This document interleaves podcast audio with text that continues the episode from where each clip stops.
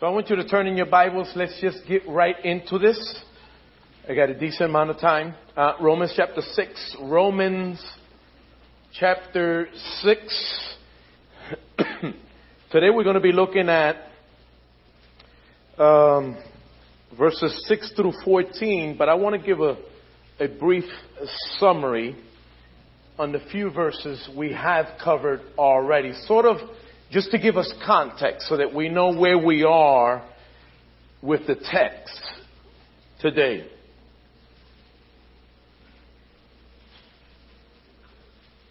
Romans chapter 6, amen when you find it. Amen. And the title is up on your screen. You might, you may want to make note of that. Freedom to live. Freedom to live is one of the, perhaps the prevailing theme, one at least, that prevails in my mind concerning this chapter. We're not going to read them yet, read our verses yet. I want to, I want to give you a brief summary uh, concerning this particular text, concerning this particular chapter. And in this chapter, we've been reading it. We, we entered into it last week and we found out that Paul seemingly takes on an issue connected with an abuse of grace. And I don't know if you know this, I'm, uh, I'm sure you do, but since the very beginning of time, mankind has always been abusing the grace of God. It's nothing new. It's not a new concept. It's something that unfolds in the New Testament uh, because God allows us through the inspiration of the Holy Spirit, using individuals like Paul the Apostle, to shed light on the importance of our salvation, to shed light on the importance of our service to God. Um, because grace should not be abused in any sense. And so when we look at this, Paul begins this particular passage with a very serious and yet very important questions. Verse 1, chapter 6 of Romans says, are we to continue in sin that grace may abound? And we know that the answer is absolutely not. We should not continue in sin. And we understand the substance of this, at least in terms of the way Paul presented it from verses 2 and 3, Romans chapter 6. He supports his statement by stating that because we died to sin, in other words, because we have repented of our sins, we shouldn't be living in it any longer. Amen, somebody. If we've made a decision for Jesus Christ, if somebody shared the gospel with us and we realize the nature of our, the, the nature of sin within us, and we've gotten to the place, no matter who you are, no matter where you've been, no matter what you've done, if you realize after hearing the gospel that you need Jesus Christ in your heart, that you need Jesus in your life, and you took that, that important, that all important step of repenting before God and accepting Jesus Christ as Lord and Savior, then that should be meaningful to every believer that walks this planet.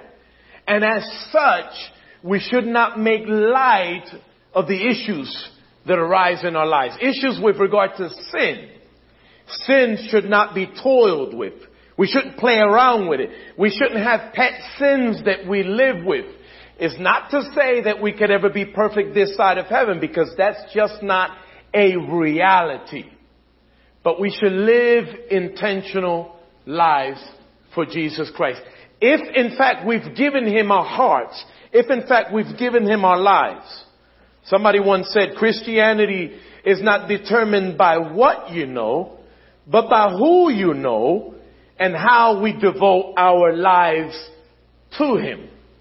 And if that's the case, and I believe that it is, then faith is about intimacy with God, which is what Paul, I believe, is describing or what Paul is writing about here in this particular text.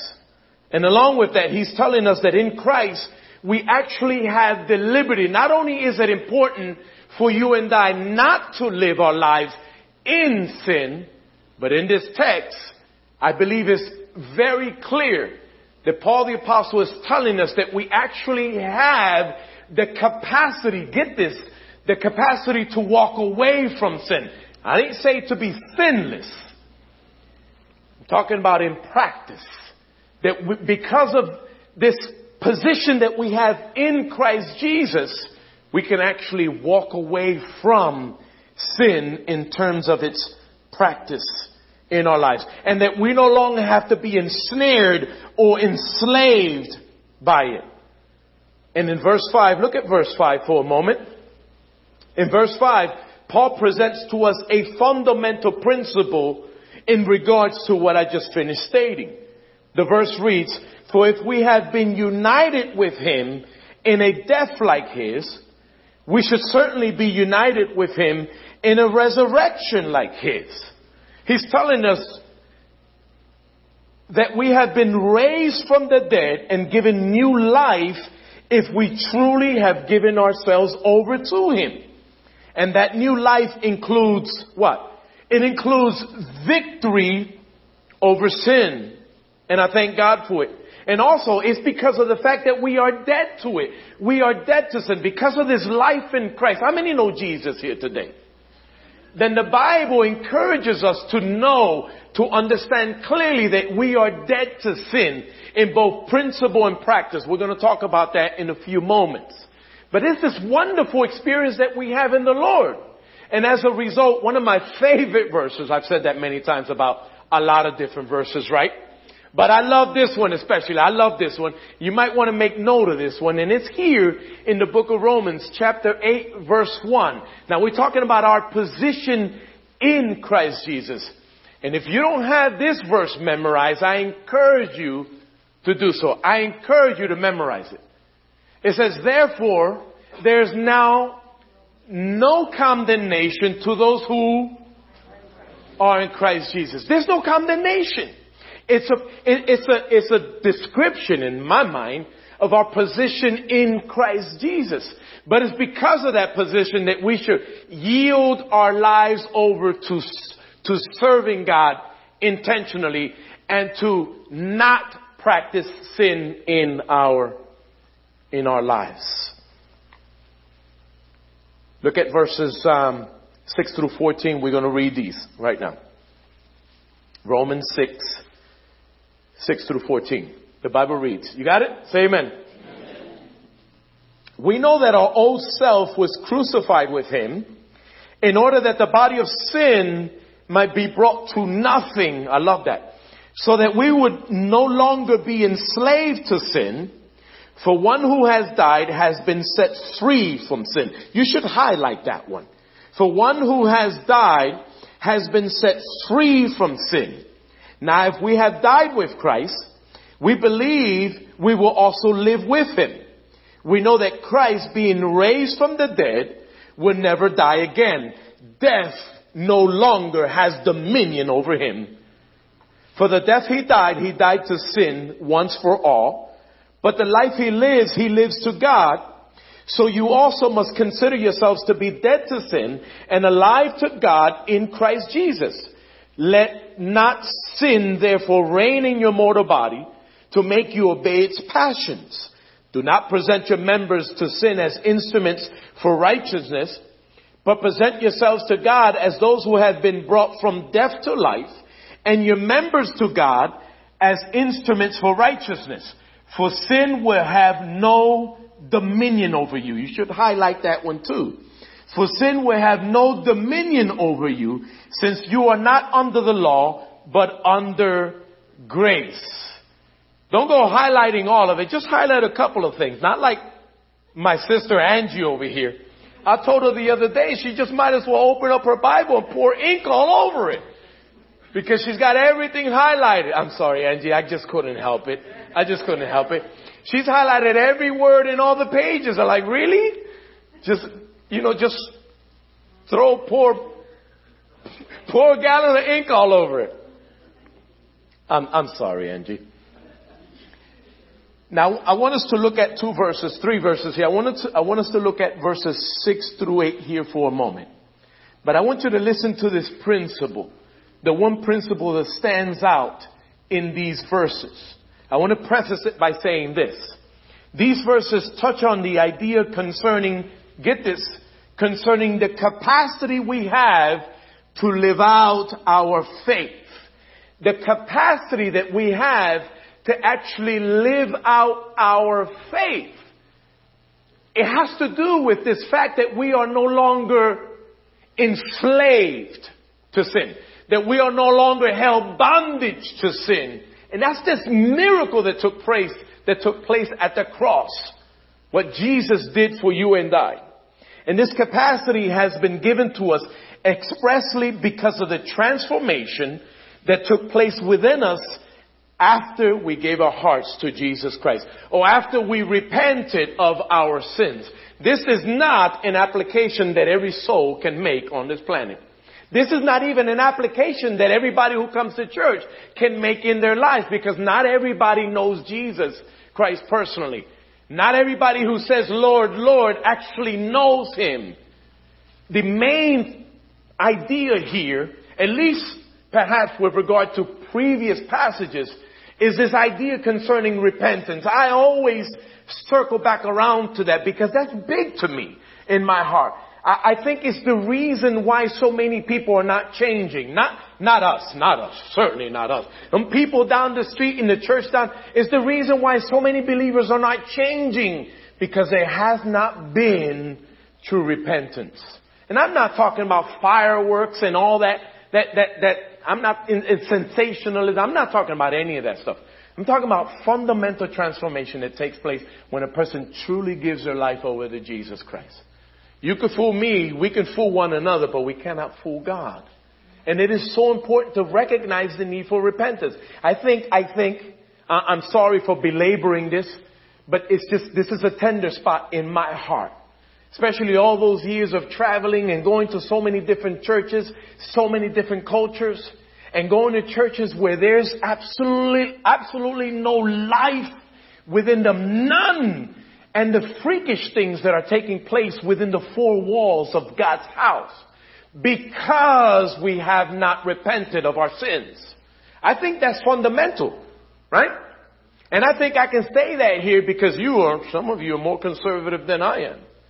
But I think it's fair. I think it needs to be said, right? Have you ever gone to some place and heard a message or perhaps tuned into a, a, a, YouTube video by your favorite preacher and never hear the word repentance? And never hear the word sin mentioned? I'm not saying we have to go there all the time, but it should be the, the base point for who we are in Jesus Christ. And when we nullify that, when we cancel that out, what, what is there in our lives? Right? Nothing. In my mind, nothing. So listen to the principle. Let's read these verses again. Six through eight. It says that we know that our old self, our old self was crucified with him in order that the body of sin may be brought to nothing. So that we would, so that we would no longer be enslaved to sin, for the one who has died has been set free from sin. Highlight those words. Set free or has been set free from sin. Now if we have died with Christ, we believe that we will also live with Him. And here's, here's what Paul does in verse 8. Look at verse 8 again. I'm not going to read it. Well, I'm going to read a part of it. But Paul confirms this principle that I've been mentioning to you so far. He says, now if we have died with Christ, we believe that we will also live with him. He's talking about, I should preface this by saying what we, what we talked about last week. Last week we, we talked about our position in Christ or being dead to sin in principle. Right? That's our position in Christ. Today we're going to highlight the second point. Being dead to sin in practice.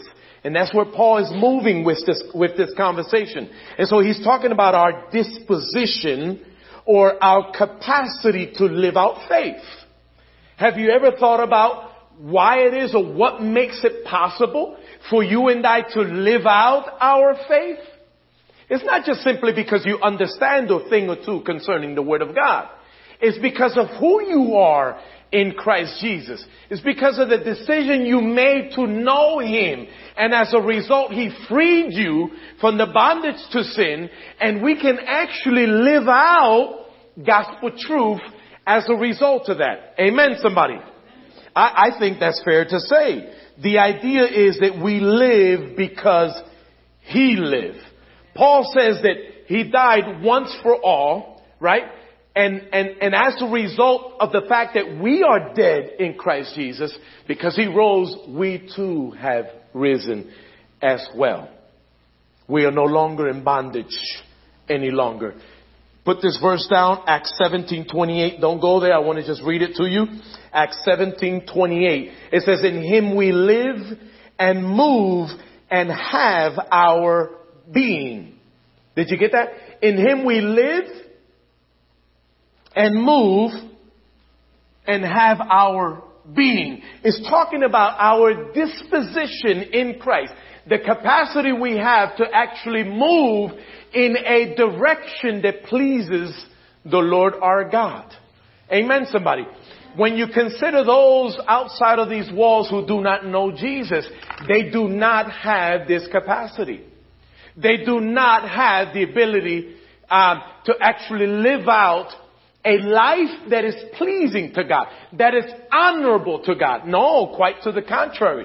The Bible establishes clearly in the New Testament, New Testament, that the wrath of God is upon them, that the wrath of God actually rests upon them because they do not know Jesus.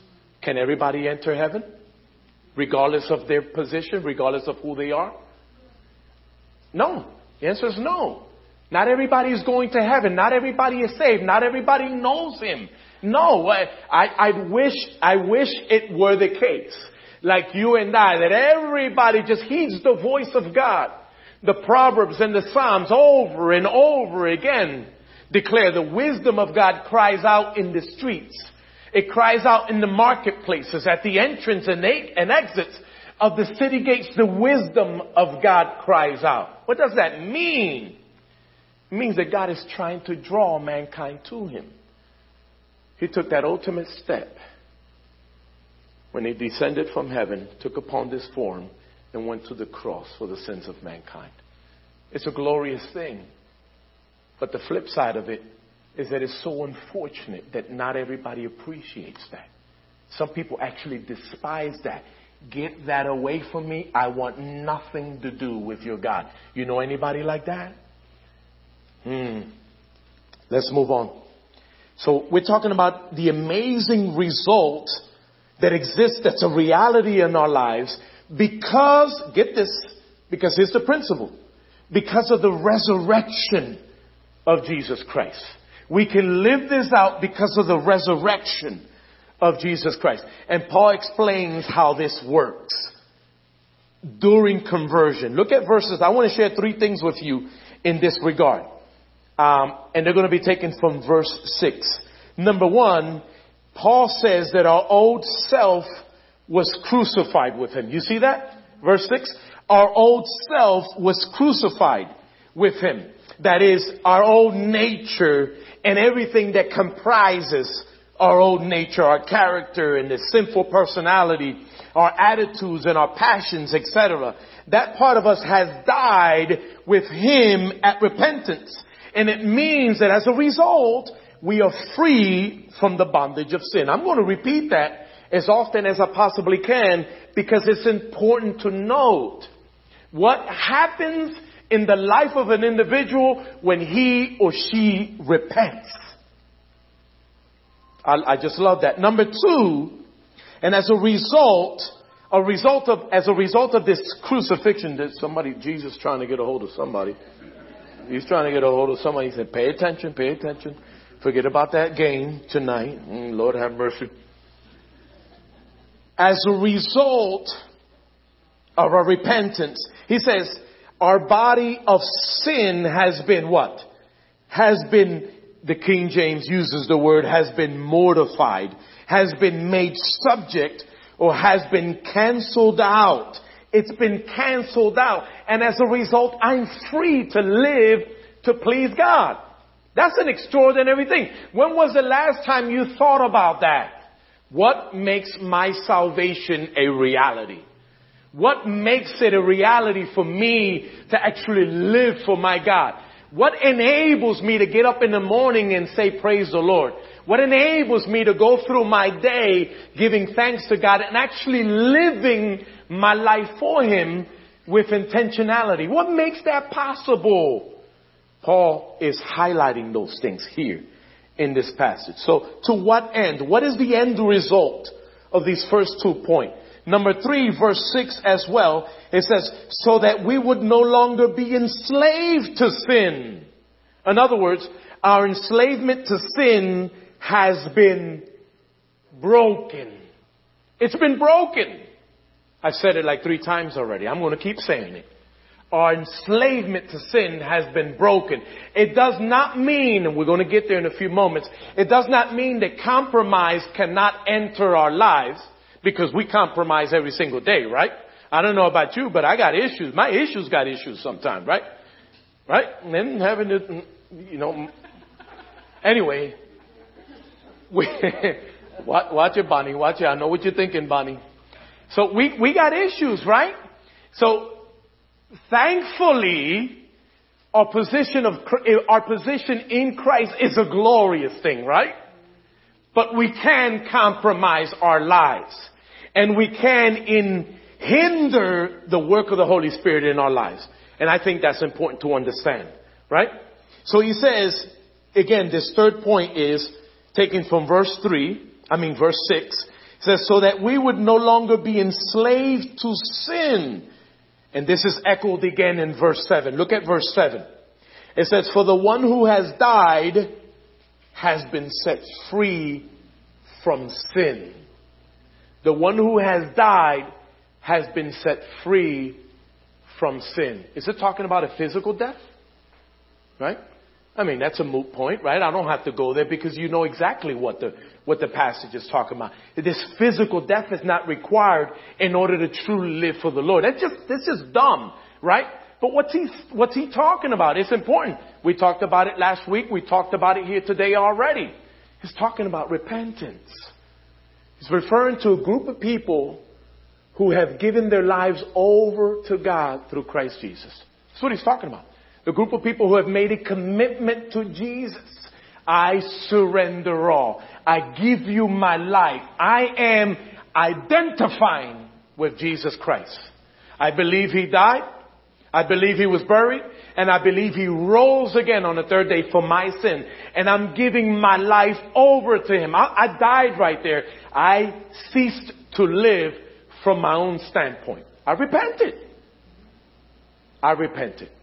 And those individuals, it says, have been set free from sin. Here's a paraphrase. The saved person is no longer in contempt. I wish I had time to talk about the court system because you, you know I know a little bit about the court system, right? Mm, mm, mm. Mm. We're not going to go there today. But I want you to consider a verse. I want you to go with me to Psalms 32. I want you to see this. The saved person is no longer in contempt. Psalms 32. Say amen when you find it. I want you to see this. I'm gonna have to, I'm gonna have to do what Roy did a couple of weeks ago. I'm gonna have to come in here with a little leaflet like this or something and give you something to write on because, you know, I got to keep you active. Right? And I know you like it. I'm, I'm, it's a work in progress, y'all. It's a work in progress. I can't figure it out. I'm trying to get this information from Roy. He's just not helping me out fast enough. You know what his philosophy is? You know he's mentoring me, right? You know what his philosophy is? If you don't ask, I'm not going to tell you. That's his philosophy. So he's got me pulling it out of his mouth. he said, I appreciate your tone right now. He said, this coming week, we're going to ride 100 miles for that. That's what he's saying. He could ride 100 miles. I'm, I'm good for 30. Then I'm complaining about my rear end and everything else.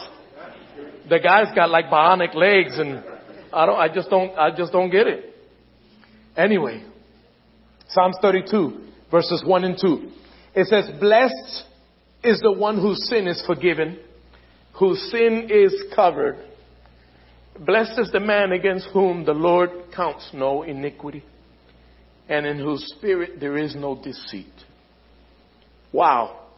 That's, that's our amazing, this is a, this is a, our amazing story in Jesus. Let me just move on before I fall apart. Our amazing story in Jesus Christ. But that's not everything in the text.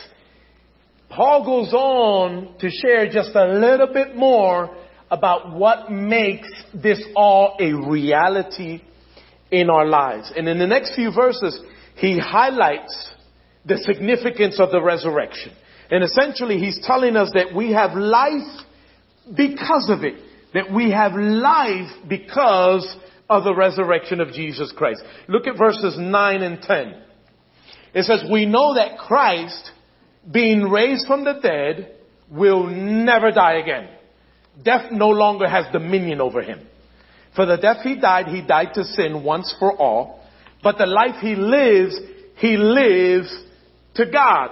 What a wonderful picture of the sovereignty of God at work in the unfolding of his redemptive plan at the cross for you and I. Amen, somebody. He laid his life down once and for all, conquering death, and according to verse 9, death no longer has dominion over him. That's, that's fundamental. That's powerful. What's he saying? Exactly what I just said, right? Duh. But he's, he's talking about this resurrection. It's a beautiful thing. It's a beautiful thing. Let's consider this further. His resurrection is the reason why we have life. Did you know that? His resurrection is the reason why we have life. And without it, there is no freedom. Without the resurrection, there is no grace. Without the resurrection, uh, there is no mercy, no meaning, no purpose to our lives. There is no life without the resurrection. There is nothing, nothing is afforded us if the tomb were still occupied. Did you know that? There are a lot of religions that actually teach and preach that the tomb that Jesus, first of all, that Jesus never actually really existed. I've done the research. I've considered the testimony of atheists, the strongest of atheists. And fundamentally, none of them deny the historicity of Jesus Christ. I'm not talking about the resurrection and the reason for which he came. I'm talking about his humanity. No sound atheist, if, if, if, you can actually group those two words together, right? Hello. But, but, but no learned individual like the atheists, they're, they're, these people are educated. None of them that I've read on actually deny the historicity that Jesus Christ was a man who actually lived. It just cannot be not be denied. It, it just cannot. Let's move on. I want you to turn to, turn to Corinthians, First Corinthians, because I want you to see something. I want you to see with your own eyes concerning this principle regarding the resurrection of Jesus Christ. There's nothing to cling to without the resurrection, without the physical resurrection of Jesus Christ. Not like some religions who actually teach he rose only spiritually. Who is that, Dave? That Jehovah's Witnesses? Mormons? They deny the physical resurrection. They believe he rose again in spirit only. Denying the physical resurrection is, is to, we're going to see here. 1 Corinthians chapter 15. Chapter 15. And I want you to begin with me at verse 14. We're going to be 14, 15, and then 17 through 19. 14, 15, 17 through 19. If Christ has not been raised, then our preaching is in vain and your faith is in vain. We are even found to be misrepresenting God because we testified about God that He raised Christ. And if Christ has not been raised, your faith is futile and you are still, Lord have mercy, and you are still in your sins. Then those also who have fallen asleep in Christ have perished. If in Christ we have hope in this life only, we are of all people most to be pitied. Thank God for the empty tomb. Amen, somebody. Thank God for the empty tomb. Look at, look at the board. Look at your screen. Look, look at your screen. Thank God for the empty tomb. Christ is risen. Christ is risen. Let's move on. I want you to look at verse 11.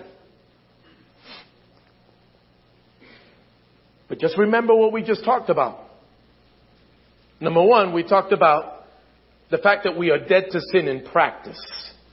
We have this, this capacity to actually live out the gospel because of who we are in Christ Jesus, because of our identity in Christ.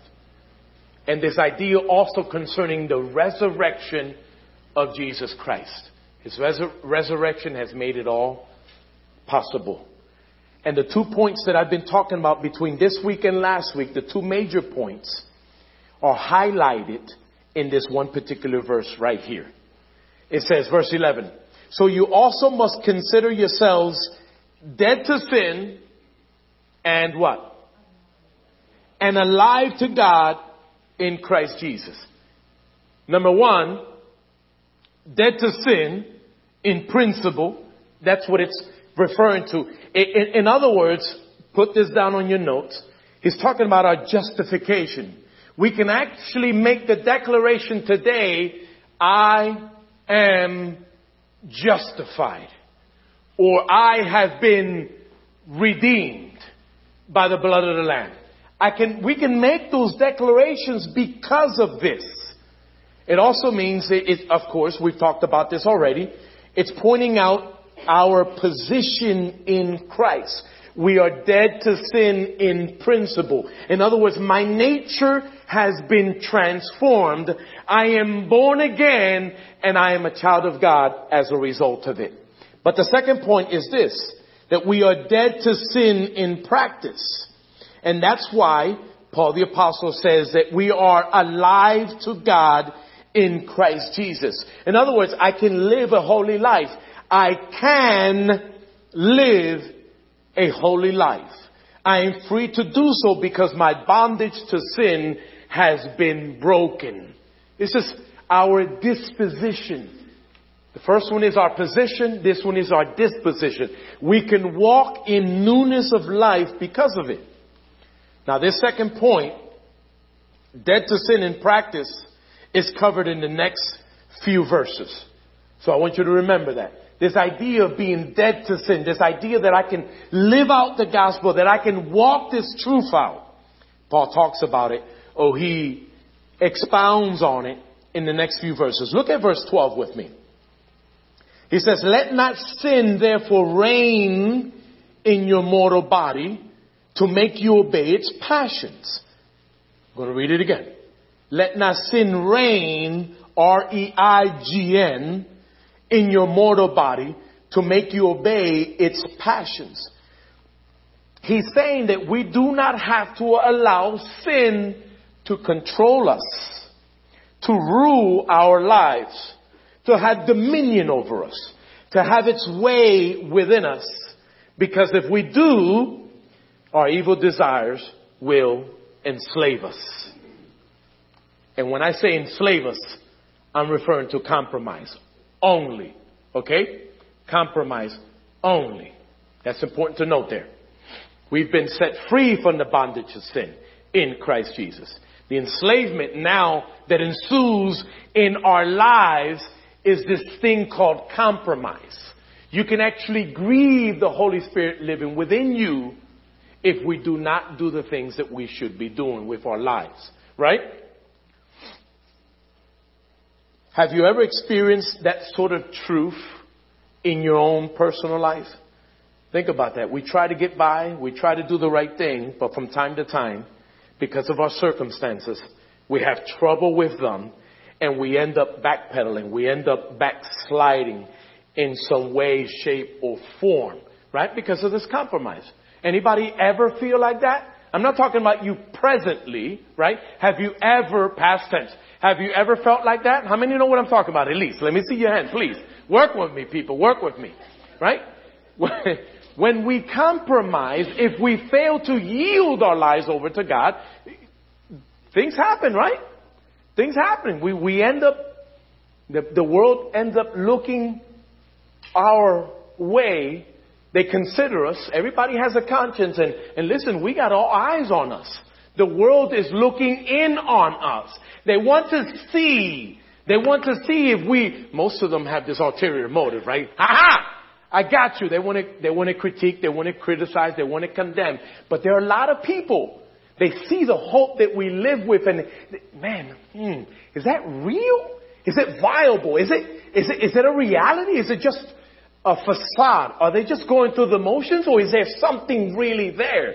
And it's the reason why many people come to Christ because they see the difference in our own lives. Amen. How many of you have ever been a witness to something like that happening in your own life? Somebody on the outside looking in, checking you out, especially at work, and say, mm, why is it that you, you, I heard what the boss said to you. And somehow you just kept your head up high. You, you're doing exactly what you know you should be doing, even, even though he or she was wrong. You ever been there? Oh, all the time. All the time. All the time. And the world is looking in and they, they want a reason. That's, the re- that's why Paul goes there. I think it was Paul who said that. Um, anyway, I digress. Time is getting away from me. So, going to skip that. Look at verse 13. Verse 13. And I want to give you three thoughts on this one particular verse. It says, Do not present your members to sin as instruments for righteousness, but present yourselves to God as those who have been brought from death to life, and your members to God as instruments for righteousness. Now, I want to preface this, and I want to come right back around to some degree and share what I've already shared, reiterate some of it. What, what, are we talking about? What's the principle we're talking about here? That we are dead to sin in practice. That we have this capacity. It's an innate capacity because of Christ in us. This rejuvenation, aka born again experience that we have, um, that we have experienced, right? When we made a decision for Jesus Christ. We have a new nature and as a result we can live, we can do the right thing as a result of it. And Paul says here that because of that, make sure you are yielding your life over to God. These members, the, your, your body, this physical experience, just because you are saved doesn't mean it gives you the right to live the way you want to live, the way you used to live. No, on the contrary, it's because you know Jesus that we have to press forward and live a life that is honorable to God. Number one, one of three things. Number one, we have the liberty to choose life, in case you're taking down some notes. We have the liberty to choose life. From that verse 13, Paul says, do not present your, ne- your members, I'm sorry, do not present your members to sin. It implies choice. And he's admonishing us to do the right thing. Consider this verse. Write it down. I'm going to read it. Don't have to go there. I want to keep rolling. 1 Corinthians 10:13. Most of us are acquainted with that verse. 1 Corinthians, huh? What do you see there? No, no, the, the top one, the top one. We have the liberty to choose life. 1 Corinthians 10:13. Thank you, Charlene. Um, it says, "No temptation has taken you that is not common to man. God is faithful, and he will not let you be tempted beyond your ability. But with the temptation, he will also provide the way of escape. He will also provide the way of escape that you may be able to endure it. Because of this nature that we have today, I can choose to live life. Amen, somebody. I can choose to honor God with my life. And that's Christianity right there. That's Christianity where we understand these truths and we make this firm decision to move in the direction um, that pleases God. I, I just love that. The second point from this verse our responsibility is to be righteous. Our responsibility is to be righteous. Paul says, but present yourselves to God and your members to God. That's also verse 13. Present your members to God and your, present your, yourselves to God and your members. I think I need better glasses. And your members to, and your members to God. There's this admonition. Listen, take yourself and yield it to God. Don't be content with some, some notion of Christianity here, some experience from the past, and despise living for Him for the rest of your life. He said, no, no, no, pump your brakes, stop, slow down, understand the responsibility that is to be a child of God. Amen. Second Corinthians 5, 9 and 10. It says, so whether we are at home or away, we make it our aim to please Him. Mm. For we must all appear before the judgment seat of Christ, so that, so that each one may receive what is due for what he has done in the body, whether good or evil. There's going to be judgment in the future. Now I'm thankful, right? You, you know it. I mean, I don't really have to go there, but just in case somebody doesn't misunderstand what I'm saying here, um, we're not going to stand before God at the great, at, stand before God at the, at the great white throne judgment. That's just not going to be the case, right? But just because we are no longer condemned does not mean that God is not going to hold us accountable to some degree. I don't know how it's going to take place. I know there are going to be rewards given at the judgment seat of Christ, right? We, my place, I don't know about you, by the way, but I got my, listen, don't, don't hate either, don't hate. But my mansion is right next door to the Lord's throne. I, am just saying, don't, you, you take it up with God if you're around the corner or down the alley someplace, right? You take it up with God. Right? But I'm right next to the, right next to the Lord. But listen, we're going to stand before God and we're going to give some account. We got to give an account. Right? It says it. Every thought, every word, every, everything that we do in this body, we have to testify. We got to give an account one day. And the third point concerning verse 13 is this. We must always remember our identity in Christ. Paul says, and I quote, as those who have been brought from death to life. Yes, that's this wonderful transformation that takes place. He does all that, right? We, we have no say in it. He has done that in us, right? But I chose to accept Jesus Christ as my Lord and Savior. It implies choice, at least in my mind, right? Resulting in our transformation. And I think to God that's, that's important.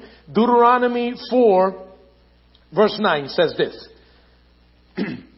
it says, only take care and keep your soul diligently, lest you forget the things that your eyes have seen and lest they depart from your heart all the days of your life.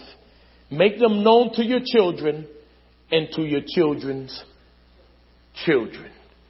It's talking about our identity. I am a child of God. No matter where I go, no matter who I talk to, I'm going to declare myself to be a child of God. How about this? Have you ever had someone you know or somebody you don't know? You had an encounter with somebody and they stop and ask you what your sign is. How many ever had that? We talked about that last week, didn't we? What, what, what, what, what is your sign, right? Have you ever had anybody ask you that? And they, right away they want me to say something like Pisces or Aquarius or something like that. And I said the cross. That's my sign. The cross. The cross. Then, huh? He said, no, no, your sign, your sign. I said, yeah, I, I know what you asked me. It's, it's the cross. What in the world do you mean? And ha! I got you. And it gives me an opportunity to talk to them about Jesus. You got to find a way in somehow, right? And, and, but anyway, the, the, the fundamental point of their question, they want to get at they want to get out, okay, what sign are you? That way they can sort of understand me, why I am the way that I am. Really? Really listen. I'm a child of God. You want to understand something about me? Let me talk to you about Jesus. Right? Because that is my identity. That's what we're talking about right here in this point. My identity is that I'm a blood bought child of God. Amen, somebody. Thank you, Lord Jesus. Verse 14, last verse, and I'm done. It says, For sin will have no dominion over you, since you are not under the law, but under grace. I'm going to read that again. For sin will have no dominion over you. You, you need to highlight that. No dominion. Oh, Angie, please. Your page is already read. Don't, don't do anything else to it. For sin will have no dominion over you since you are not under the law, but under grace. That's, listen, that's a loaded, loaded, loaded verse. And, and frankly, I don't have the capacity. One day we're going to let my, my boy Roy come up here and we're going to let him run a couple weeks and, and expound on that. See, what's, what's that? In other words, be quiet. I need to stop. I need to not, not go there.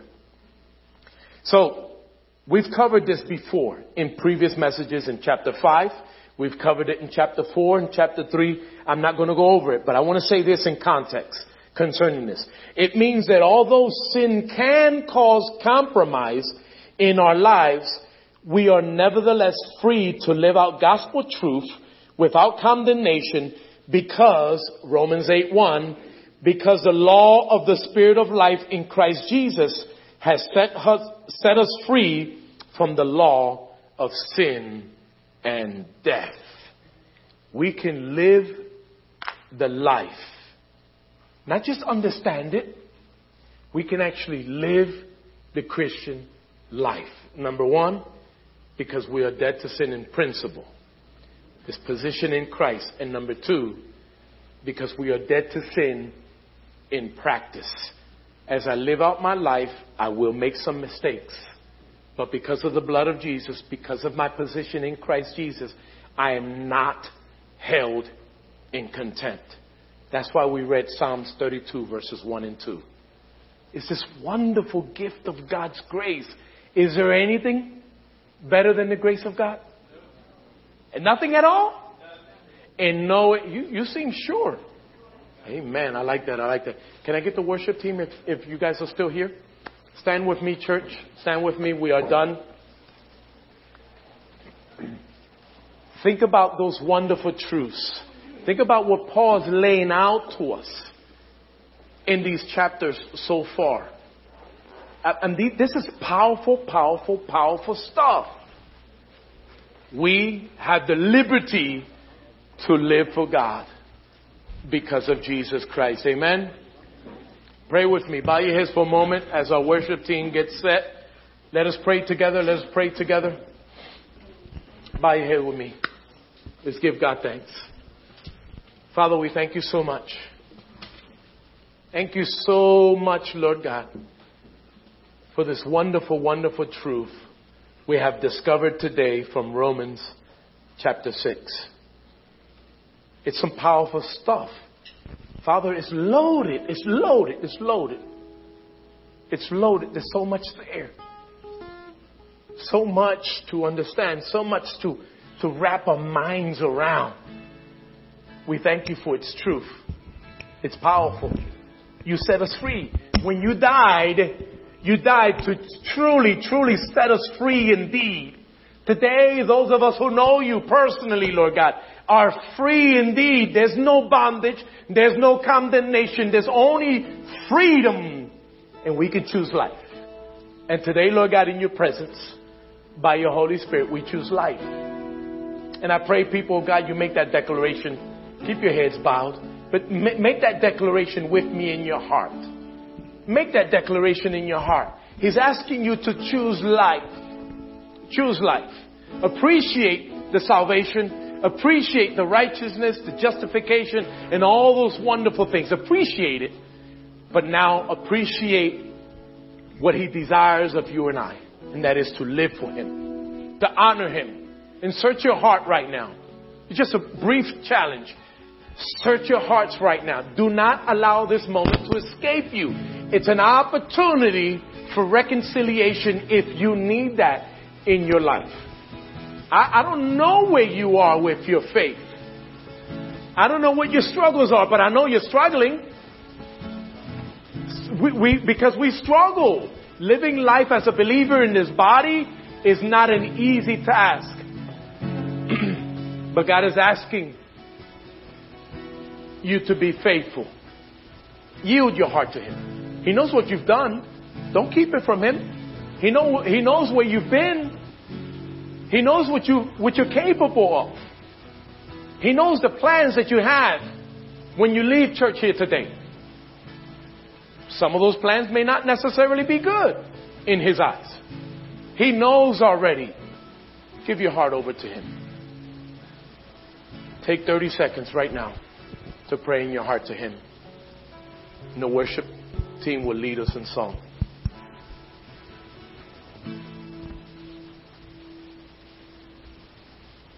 I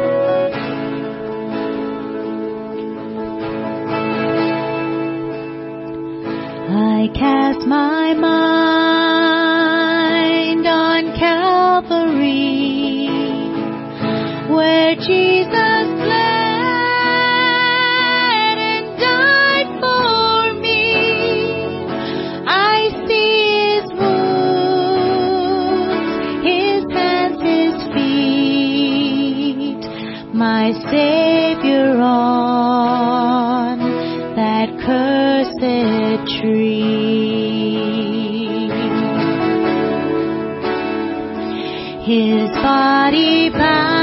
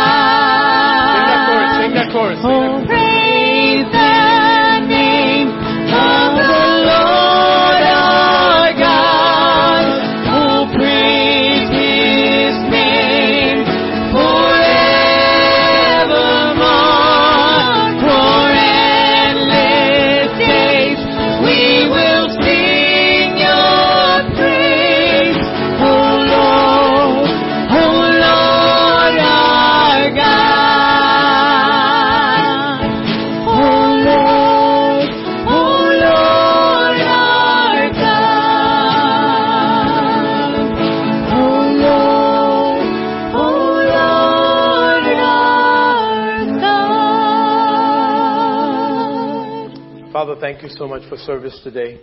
Thank you for allowing us to come into your presence. Thank you for teaching us today about the reality of salvation in our lives. Thank you for Jesus. Thank you for that name. Thank you for the blood, your love, and everything else that has been afforded to us.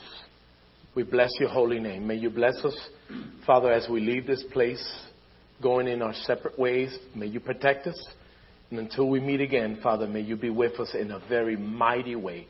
Father, we ask all these things in Jesus' name. And God's people say, Amen. Amen. Um, so that you know, today uh, we have a congregational prayer meeting. You are welcome to come. You are invited. Please, uh, we're going to be meeting in the room over here to my left, to your right. Um, that first Sunday school, not the Sunday school room, but the first room right here in the breezeway. Please come on out. God bless you guys.